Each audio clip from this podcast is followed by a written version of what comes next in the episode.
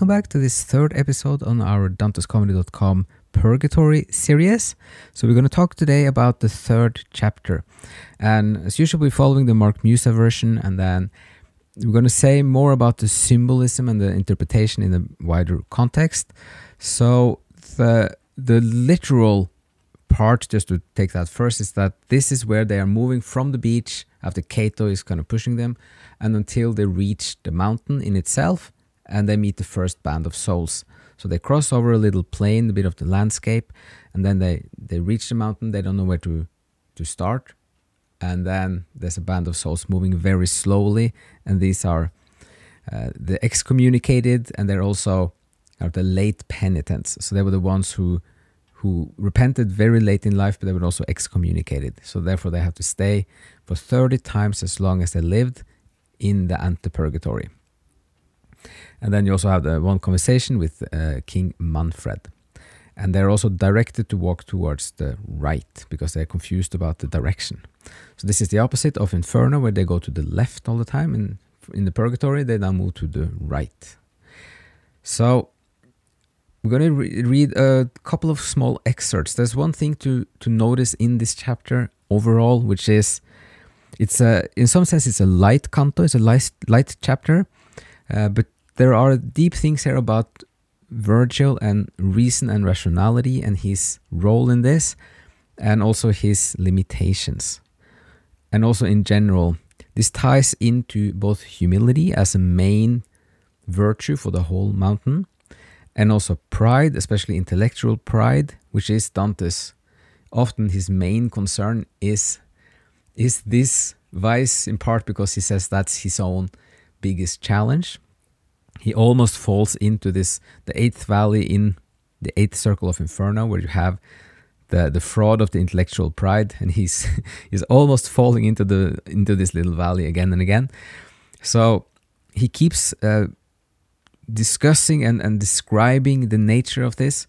So we have and it's also because he's he wants to say both that reason is crucial it's fundamental it is absolutely necessary for the climb and the ascent, but it also has its limitations and it also has its the danger of becoming uh, that reason tries to become self-sufficient and then you get the intellectual superbia or pride. So he says in the beginning here in the opening that uh, they were rushing across the plain and toward the hill where reason spurs the probing of the soul. So he underlines that we are now dependent on reason to learn about the virtues and the vices and to do the whole change and the atonement and the work to, to reconsider deeply and to kind of develop a new way of looking at life and also the life of the mind and also your soul. And the pilgrim then continues, But I drew closer to my faithful friend, and where could I have run without his help? Who else but he could take me up the mount? So, symbolically, this means that if you want to try to understand these things deeply, you have to depend on your reason, not your intuition at this point. It's the reason that will help you do this metaphorical climb of the knowledge. And then you have this um, this place where Dante is playing with with uh, thinking in itself because he then says in from verse 12 my mind confined till then to what took place broke free and now was eager to explore. I raised my eyes to marvel at the mount that grew out of the sea toward heaven's height. So this is a way of describing the whole some some ways he's outlining the whole book but he also kind of breaks the frame we've been in so far, kind of having left Inferno behind, being at the beach, understanding some of the major themes, and now he says that his mind has been confined to kind of the events, but then he's stepping back and he's looking up the mountain. So he's doing this in sense in a sense for us, so we can also now kind of step back and get a full overview of this giant, enormous climb that we're about to embark upon. And then just two short little things from from the book when he says in line 34 he's describing then or making us uh, he's reminding us about the limitations of reason when he says, Madness it is to hope that human minds can ever understand the infinite that comprehends three persons in one being. So he's now uh, bringing in very, very lightly, or very kind of uh, carefully, the, the topic about the biblical stories, the Trinity, but also then saying, use he's using the word uh, madness.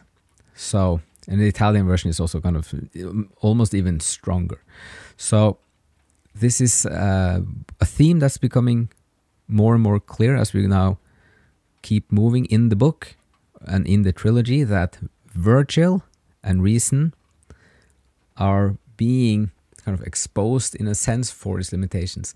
It's also kind of interesting to just notice that Virgil knows Inferno. He's been through the whole of Inferno before, and he, that's where he's, he's he's living in limbo.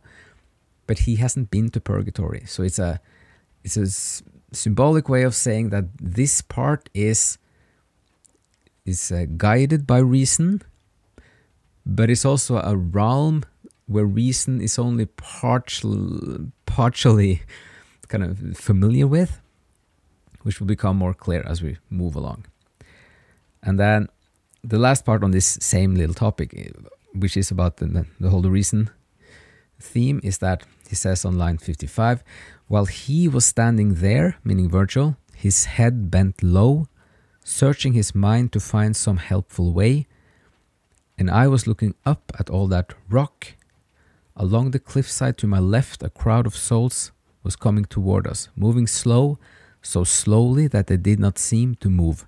So, kind of a, a vision of this, this group that is, it looks like they're moving on the way, kind of the, the visual, but it doesn't seem like they're actually moving. There's a motion towards them.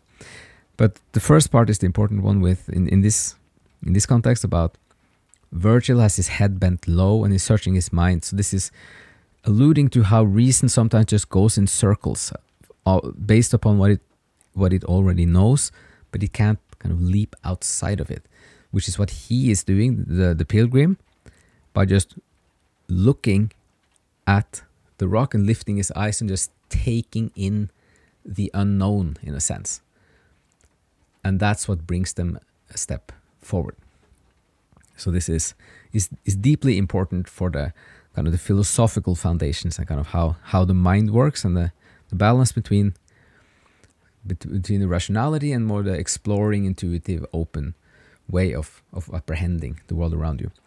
So uh, we spent a lot of time now on on just the recent part, but that is kind of the main deep symbolism in this because it is apart from that it's just a nice little walk from the beach to the mountain and then they have this conversation and then you get some of the the theology about that the, this group of souls they have to wait 30 times the the the time they took them to repent at like the final end of their lives but it could be sped up by prayers down on earth so it ends on that as well that that if people on earth pray for them, it will kind of speed up the process a little bit. So that's all we're going to say for this one. It's a, it's a transitional chapter. It's a short one. It's also kind of a it's part of the of the prologue in a sense. The first two chapters are the prologue, but the third one is also a part of just setting the scene, and then there will be a, a kind of a little movement in the fourth one. So um, with that, we're going to stop. This is about nine minutes. So. Uh, Hope some of this was interesting and um, enjoyable and also some food for thought. And as always, you can always send us an, an email at hello at dantescomedy.com if you have any thoughts or ideas or questions. We will read everything and we'll try to re- also respond to everything. And um, then, just as always, thank you so much for listening. And I hope you're having a great day and see you again next time.